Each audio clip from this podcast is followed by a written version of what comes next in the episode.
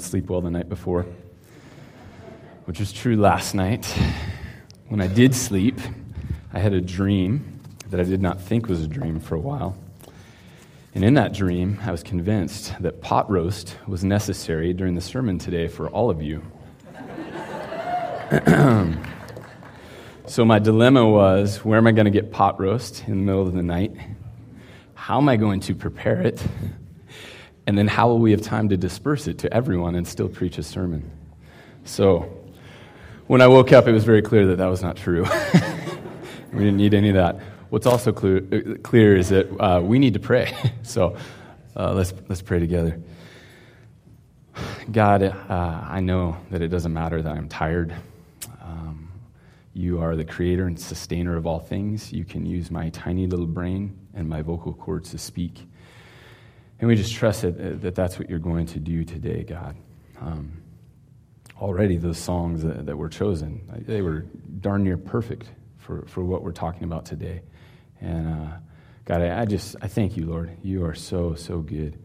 God, will you help me to not rush, to be slow, Lord? Will you help us just to sit in your presence, God, and be with you, Lord? We speak so that we can hear from you, God. In your name, amen. All right, so we're in 1 John chapter 2, verse 18. I'll let you turn there.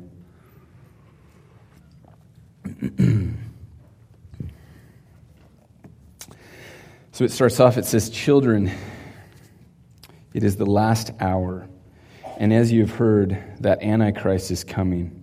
So now many Antichrists have come. Therefore, we know that it is the last hour. Um, I feel like there's a lot of things that I have to explain in this passage. Um, some of them I will explain them kind of quickly. Uh, so he starts off children, right? He, he's not uh, talking down to them. Um, he, uh, he probably views them as, as, as spiritual children, you know, people that he cares affectionately for. Um, he's probably older than, than them as well. Joe, uh, just the other day, he said to me, Enjoy your youth. And Joe often says that to me, and other things like that. And Joe can say that because Joe, how is it okay if I ask how old you are now? I think I think I know. Are you 87? Yeah, hearing aids not on. That's all right. That proves my point, actually. so Joe can say stuff like that to me, and it's not offensive. It's not even weird. If Matt said to me, Greg, enjoy your youth, I'd look at him funny. right? So, so Johnny says, he says, children, it is the last hour. Now, uh, like I said, I don't preach much. Um, I do teach. I teach regularly with the youth group. Um, somehow there feels like there's a different pressure being up here that's probably the same. But this is what Gary has to put up with. He reads all these books about Scripture. And uh, one of, uh, he gave me a couple to read. Uh, this part, I don't know if you'll think this is funny. I think this is so funny what this guy says about what does the last hour mean? Because obviously, like this last hour he wrote about, it's almost 2,000 years later now. So, this is what it says The last days will themselves have last days a period of grievous moral and religious decadence. Similarly, the last times will have a last time, in which ungodly scoffers will arise. Nor is this all. The last time of the last times will have a culminating last time. When our eternal inheritance will be revealed in the same way, the last days of the last days will have a final last day when Christ raises the dead and judges the world. I feel like if I would have written that in school, I would have gotten an F. but what he's saying actually, it actually does make sense. And he, he gets more into it later, which I'll, I'll read this to you now. So, um, and if you're like me, like as soon as someone starts reading a long quote, I like blank and and and I, I, think I make a face that looks like I'm paying attention, but really the, my eyes have rolled in the back of my head. So don't do that right now. So it says John could state on theological grounds that the last hour had struck, but this was not the same as affirming chronologically when the last hour would actually end. Okay. It was because there are many antichrists that John could affirm that he knew that it was the last hour. Um, he says nothing is so damaging in the study of the New Testament prophecy as to imagine that the eternal God, who stands above and outside of time, is bound by the clocks and calendars of men.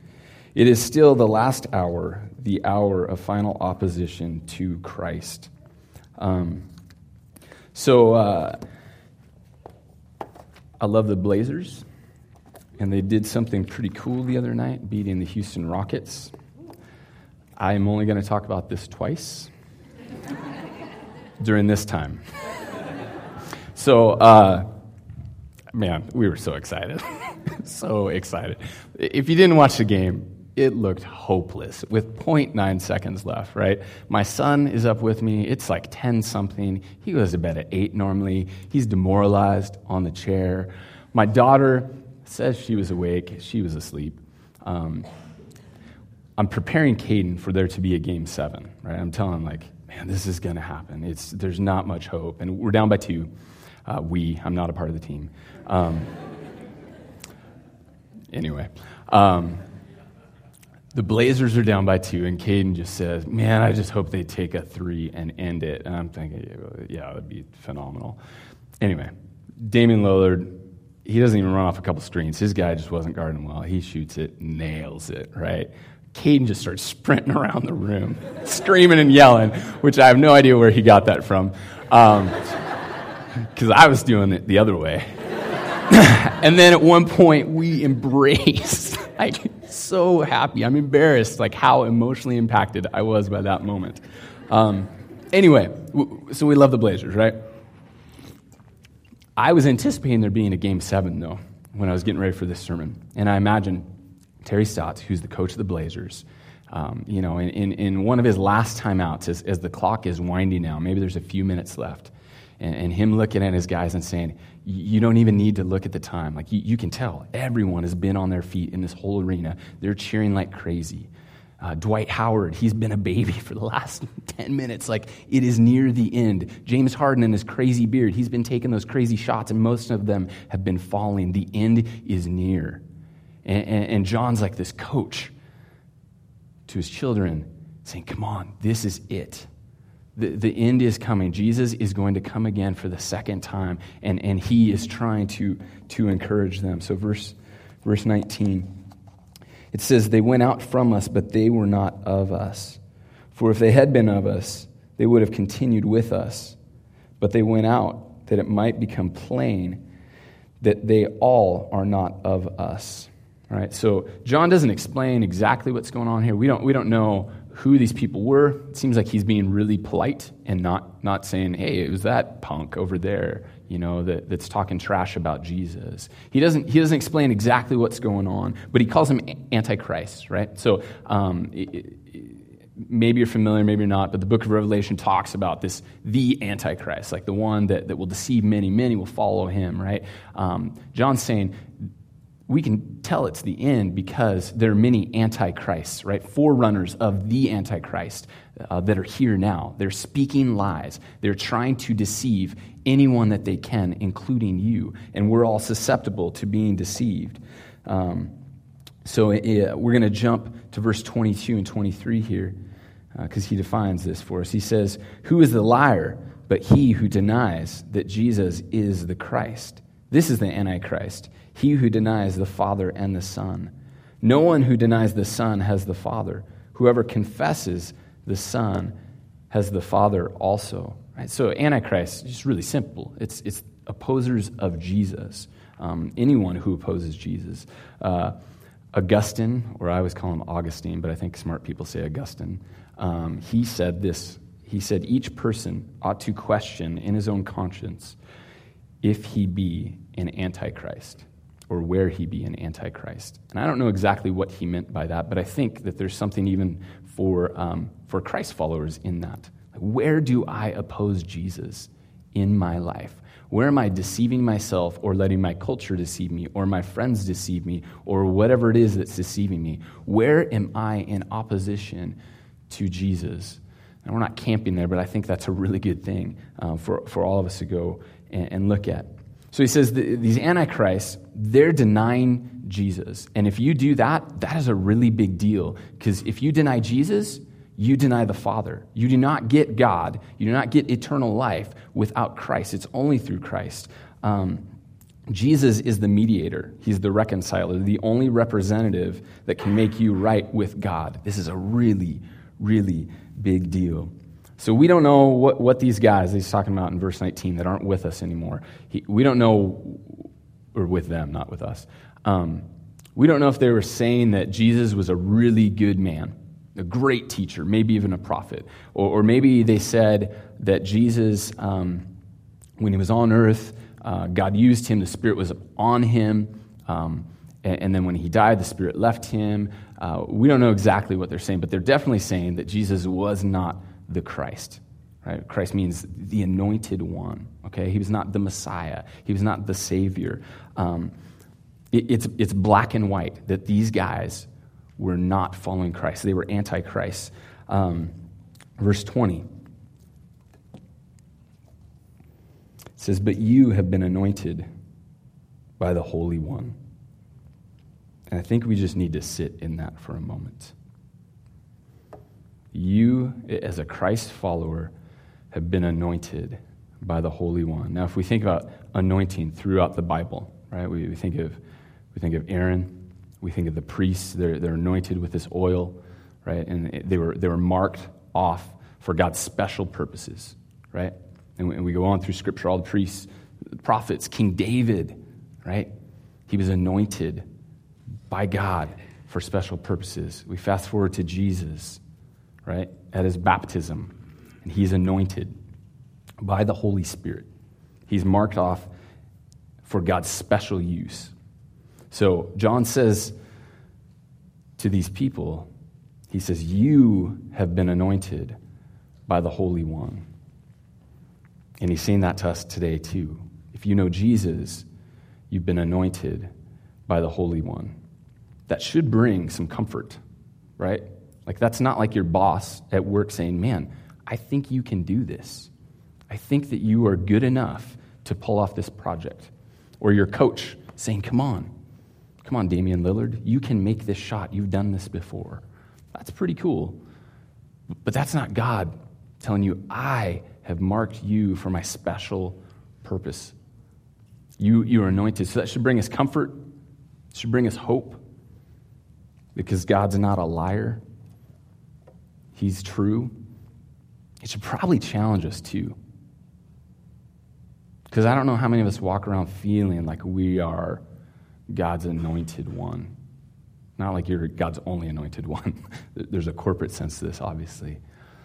But how many of us walk around knowing, yeah, I, man, God has special kingdom work for me to be a part of?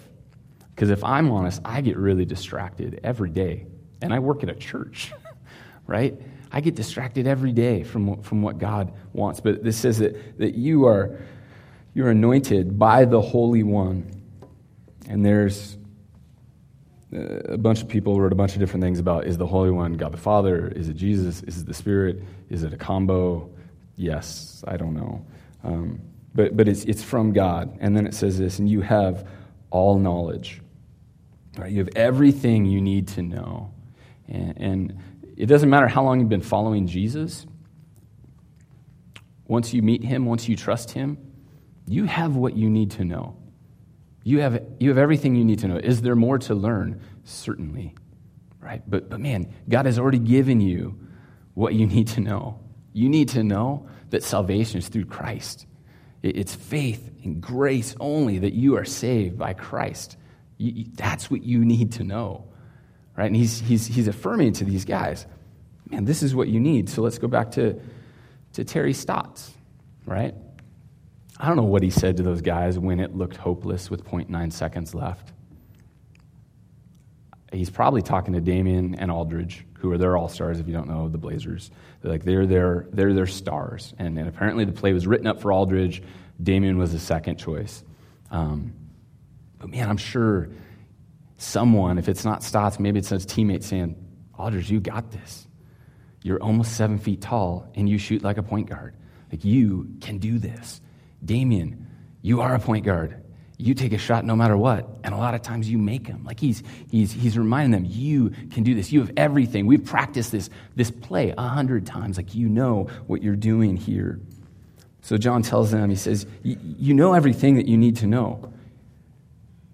Verse 21. I write to you not because you, you uh, do not know the truth, but because you know it, and because no lie is of the truth. Um, that seems like a, a, silly statement that no lie is of the truth. Um, and God only speaks truth. God only speaks truth. Like, we don't have to worry uh, about, about God lying to us. The deceiver, the evil one, Satan, is the one that, that speaks lies. He, um, it says that his natural tongue is lying, right? So, um, so he's, he's encouraging his guys. He's saying, man, you, you got this. Like, you, you're anointed by God. You know everything that you need to know. And then he gets into abiding. So let's go to verse 24. Actually, I got to get a sip first, though. Let what you heard from the beginning abide in you. If what you heard from the beginning abides in you, then you too will abide in the Son and in the Father. and this is the promise that He made to us eternal life. Just a side note eternal life isn't just something in the future, it starts now and lasts forever in Christ. It says, I write these things to you about those who are trying to deceive you. And it's, it's really important that we, like we know that this whole world, anything that's not of Christ is trying to take us from Christ, is trying to trick us, right? Even as believers. Like they, Satan's hope is that we in our faith would become totally complacent, that, that we would, would not give room to the Holy Spirit to convict us where we need to change, that we would let our culture reach deeper into our lives than the gospel reaches into our lives. So that we can think that, oh, man, how I'm living is, is just fine. I don't need to be like one of those crazy Christians that's always trying to do the will of God, that's always seeking out God, right? Man, there's deception left and right, and some of it comes from us because we don't want to use our money, our money, the way God wants us to. We, we want to use our time as our time. We, we want to fill in the blank. Um, we don't even need others to deceive us, or at least I don't. I'm pretty good at deceiving myself. So he says, I write these things to you about those who are trying to deceive you. But the anointing that you received from him abides in you, and you have no need that anyone should teach you. There's some irony in there, and I hope you catch it. John's a human teacher teaching them here, right? He's, he's not saying that you don't need human teachers. He is saying you have the ultimate teacher, the Holy Spirit. He is your teacher. He illuminates truth, right? Um, this isn't going to come up there because I didn't think of it. Um, John chapter 14, Jesus talks about the helper. John 14, 16, it says, uh, Jesus says, And I will ask the Father, and he will give you another helper, right? This is the Holy Spirit, to be with you forever. And skipping down, verse 26, But the helper, the Holy Spirit, whom the Father will send in my name, he will teach you all things and bring to you remembrance of all the things that I've said to you, right? So we, we have the, the teacher, the illuminator of truth, the Holy Spirit resides in us. That's what Scripture teaches us, right? Like we are always walking around with our teacher and our helper if we know Jesus. Um, so he says he abides in you, and you have no need for any, anyone to teach you. But as his anointing teaches you about everything and is true and is no lie, just as it has taught you, abide in him. So, what, what does it mean to abide in him? And I've been wrestling with this all week. There's a ton of things that, that we could talk about abiding, um, but there are two that were really helpful for me. Um, one is uh, someone explained abide um, in the context of, of uh, to be at home, right? Like that's what it means to, to abide, is to be at home.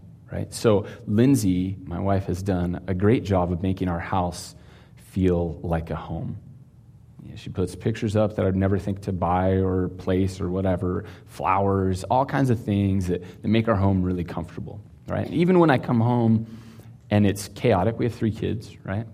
And, and Hudson, our youngest, um, he's, uh, he's 21 months old. He, he's in the habit, as soon as I walk in the door, of yelling, Daddy, Daddy! And it is cute. But sometimes when I'm tired, I'm like, oh man, I got to pick him up right now.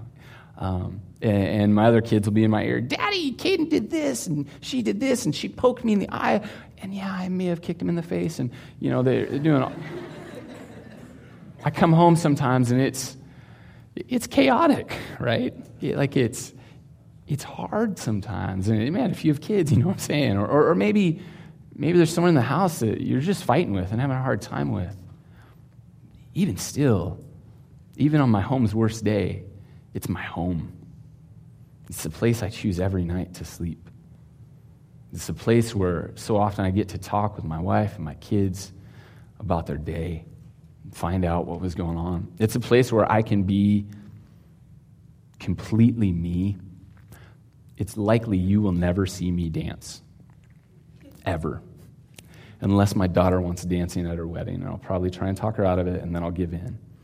You guys will never see me dance, but at my house, I will dance like a fool with my kids because it's my home. You know, this, is, this is where we live and reside. So to abide in what it tells us to abide in two things. One is, uh, it says in verse 24, what you've heard from the beginning, right? Abide in the truth of the gospel, right? Abide in God's word, okay? The, the other is abide in his spirit, right? Abide in him, okay? So, um, so to abide in the truth of the gospel and, and in the spirit is, is to set up residence there. Like make this the place where you live, right? So abiding is a choice. It is an intentional, deliberate thing that we have to we have to decide to do this because it's not natural for us to abide in the truth of the gospel. What I want to abide in is my own agenda. Every day I wake up and I think about me. I don't often think about other things. Yes, I do think, okay, I got to make my kids lunch, I got to do these other things. But my first thought is like, oh, what day is it? What do I have to do today? Like I'm, I'm not grouchy, but I'm a little grumbly in the morning. Um, I'm thinking about me, and this is our natural state. Like we think about ourselves, but but he's saying, man, we need to abide in the truth of the gospel. We need to abide in in His Spirit. We need to we need to make this our our residence. It's interesting um, that He gives us two things: the the gospel and the Spirit. Um, it's easy for people to not people, for me to to abide more in one than the other. Right? It's easy. I'm, I'm, sure we've met people that, man, they are all about the Word of God, right? They're all about studying the Word all the time. And they know it well. They can quote it. They can argue with you. They know way more than you. And you, you look at their lives and you're like, you know that stuff, but you don't know it. you're not, you're not kind. You don't seem to love people. You're one of the worst forgivers I've ever met. You know, I can go on and on and on. I'm not thinking about anyone in the room. Um, we met people that, that, that, they abide in the truth really well, but man, they don't seem to abide in Christ well. Or we've met the other, right? Man, they're all about spiritual experiences. They're, they're, they're always looking for, for signs, this and that, but, but the truth, the Word of God, doesn't seem to be a part of their abiding. So, so there's, it, it's a both and, right? It's abiding in, in the truth and abiding um, in God, abiding in the Spirit. The other way that, that I, I thought of um, with abiding, uh, I thought of my son, Hudson. Again, he's 21 months old. We have a dog named Gus. Gus is not a watchdog, but when someone knocks at the door, Gus just starts howling, and he thinks I don't know, he thinks something really bad is on the other side of that door every time, and he wants the whole house to know it. So one time, uh, this generally scares Hudson. One time I happened to be holding Hudson, and we were fairly near the front door when Gus just comes tearing in, howling his head off. And Hudson somehow just climbed right up me as I'm holding him, grabbed onto both ears with all of his might, as if they were little handles that would save him. And his, his stomach is in my face, and it hurt, man. Like he is ripping on my ears. And man, I think that's, what, that's how we need to abide sometimes. We just got to grip on to God and cling to Him. Right? Some, sometimes, sometimes it's like, God, I'm hurting right now. That person who's supposed to be my brother in Christ, what they said, what they did, man, it killed me. And every part of me wants to lash out at them or, or go find other Christians to hang out with. But your word tells me I got to forgive them and that you can do that in me, even though I don't feel like it.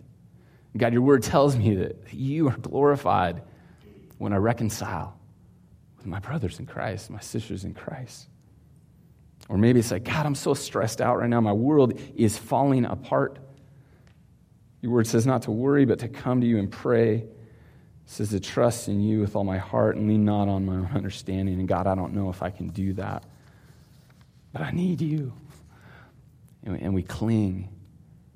We cling not just to the word or just to the Spirit, but both together. And we plead, God, help me to stand firm. Help me to stay here. Help me to continue to make this residence in you, even though it's so scary right now, even though my little brain, it doesn't make sense right now man, we, uh, we so badly need God's word. Um, and I think it's really hard for a lot of Christians to actually read the Bible. And, and I, I think that because I've lived that, right? Um, Psalm 119, it says a ton of great things, but um, a couple. It says, How can a young man keep his way pure? By living according to your word. Your word have I treasured inside my heart that I might not sin against you. Thy word is a light unto my path, and just goes on and on and on. And we live in a, in a, in a really wild time. Like on my phone, I have the Bible. I have multiple Bible apps, right? I have, I don't even know how many translations are available to me on my phone. And it is awesome. And if we went back and told, like, the Apostle Paul or John, we said, John, you aren't going to understand this at all, but we have these things.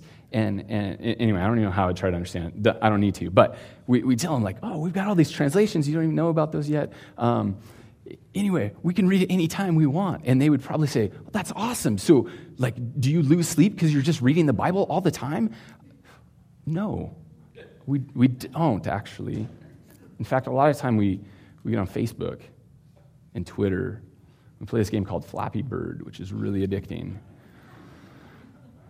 I actually don't read it nearly as much as you'd think, considering the access that I have to God's Word. And I think what, what how I justify it is I say, man, I'm so busy. I'm so busy right now. Like I got, I got three kids. I got to get them to practice. I got to do these things, and you know, I'm working in all these different places, and blah blah. And yeah, I'm busy, but but the access that I have through my phone now means well, like a couple weeks ago, I'm at the doctor's office. He's running 30 minutes late. Somehow, I thought, oh, I should read my Bible. I got to read my Bible for 30 minutes that I did not plan to. It was awesome. Sometimes when I'm stuck in traffic, and I mean truly stuck, not like rolling slow, but actually stuck, I'll break out my phone and I'll read God's Word. I'm going through a unique season in my life right now where I just want the Bible so much. And I would, I wish that this had been my whole life I hope that it doesn't end. I'm fearful that it will. But I'm in a, a funky time right now where I just like long. I just long for God's word. And, part of it is because over and over again, man, I just I realize I need it. I need this truth. Like I need to cling like Hudson to my ears. Like I need this truth so, so badly. So we've got to learn to abide in God's word. There's way more that we could say about that. We've got to abide in God. For me right now, um, I'm just recognizing how much I need to slow down. And part of that means uh, like turning off my radio. You know, I, I, listen to a lot of talk radio. Actually, that's uh, almost the only thing I listen to. And I'll get into my car a lot, and I just realize, what am I doing? Not that it's inherently bad, sometimes it is. Um, I just need to shut it off so I can hear from God. I go home for lunch most days, and Lindsay works uh, half the week. So ha- half, the, uh, half the week I come home and the house is empty. And again, I, I, what I want to do is turn on my talk radio. Um, but sometimes, uh, I am assuming it's the Spirit that says it, or I don't know. But, but I realize, like, man, I, I just need to sit here in silence and eat and listen and think. Because often, like our prayer life, we, we, or I view it as like, I talk, talk, talk, talk, talk, and then I say amen and I'm done, right? There's no listening a lot of times. In fact, it's pretty strange just to sit in the quiet. That's a, that's a weird thing for us in our culture right now. I think Christians, for a long time before us, probably think it's weird the way we do it. Um, anyway, so for me, I'm just I'm realizing like how much I need to slow down, how much I need to get rid of the noise. Um, I, I, I've realized that running is such a good thing for me to do. And I don't, I don't mean physically, I mean spiritually. There's something about it clears my mind, this exercise. I, I go, I try and run the, the trail down at the lake, Heritage Trail. And a lot of times my habit is I'll, I'll listen to a sermon, the, the first half. And on the way back, I just shut it off. Uh, and I, it's amazing, like how God focuses me and, and, and speaks to my heart things that that are significant, things that I really, really need to hear. Um, uh, there's something for me about connecting with God in the outdoors, too. Like, I just, when I'm in the woods, or, or actually even just driving down Highway 14, do you ever, does this happen to you? You're driving down Highway 14, and all of a sudden Mount Hood's there. Like, how do I not notice this every day besides the clouds? Every day, every day that it's clear, how do I, how do I miss this? Like, how am I that busy? Like, my God made that right? Like we need, or I need to slow down. I need to, I need to get outside and, and, and look at what my Creator has done. Um, Gary read for us uh, from John 15, and uh, that's going to be your homework for this week. We, if this is your first time here, we don't, I don't think we've ever given homework. Um, and homework's not even right. I shouldn't call it homework. I'm going to call it the thing you get to do this week. Um, go read John 15 several times. Um, and in fact, read it in different translations, even. It is, it is so good. It is really, really good. I'm, I'm going to read for you just a quote on, on um, just about John 15 and, and what it means to abide. It says, To abide is to be assured fruitfulness. John 15, 14, three times he says that, and also in 15, 16. Preservation from destruction in 15, 6 hearing from the, uh, the hearing of your prayers and petitions, John 15, 7. With his words abiding in them, John 15, 7. Uh, believers are to abide in Christ and in Christ's love, John 15, 9. They are promised that if they obey his commands, John 15, 10, that they will remain in his love, just as he obeyed the Father's commands and remain in his love. It is a great, great passage. It's one of my favorite passages. Um, please read it this week. Abide in it. Just sit in it for a while. Don't, don't feel rushed to get through it. Um, let it be an example to you of, of maybe how we need to live more often in Christ. Um, I'm going to sing a song to you, which feels weird to me, um, but it's just so, I think it just fits so well. Um, so, what, what, we're about to do is we're going to have communion. We, have got, uh, we've got stations, we've got communion set up here, there, right there, and in the back. Um, you can come up as an individual. Uh, we're going to have some elders up here. I'll be at one of them. You can come up as an individual. You'll be given the elements. The person there will probably pray for you if that's okay. Um, you can come up with your family, your spouse. You can come up as friends. It doesn't matter. Like you, you can you can come up whenever you want. Um, so I'm gonna I'm gonna sing this song to you, uh, and I'd, I'd I'd ask that you actually don't sing it. I just want you to sit and listen to it. It is very, very repetitive. And um, for some people, that might be very annoying. I find for myself that my head is thick and my heart is thick, and I need repetition. The psalmists were often very repetitive, so I feel okay about it. But this song is called Here's My Heart, and it asks God to speak what is true, because that's, that's what we need. So I'm going to sing this song. Um, after that, Gary is going to explain uh, a little bit more about the communion. The band will play. Once the band starts playing, you can get up whenever you want and go to one of the stations. They're going to do several songs. There's no rush. Like, don't feel like, oh, it's time, I got to go get up there. There's no rush at all. So, um, the, the people that are leading communion, you can come up to your stations while I, uh, while I get this song going.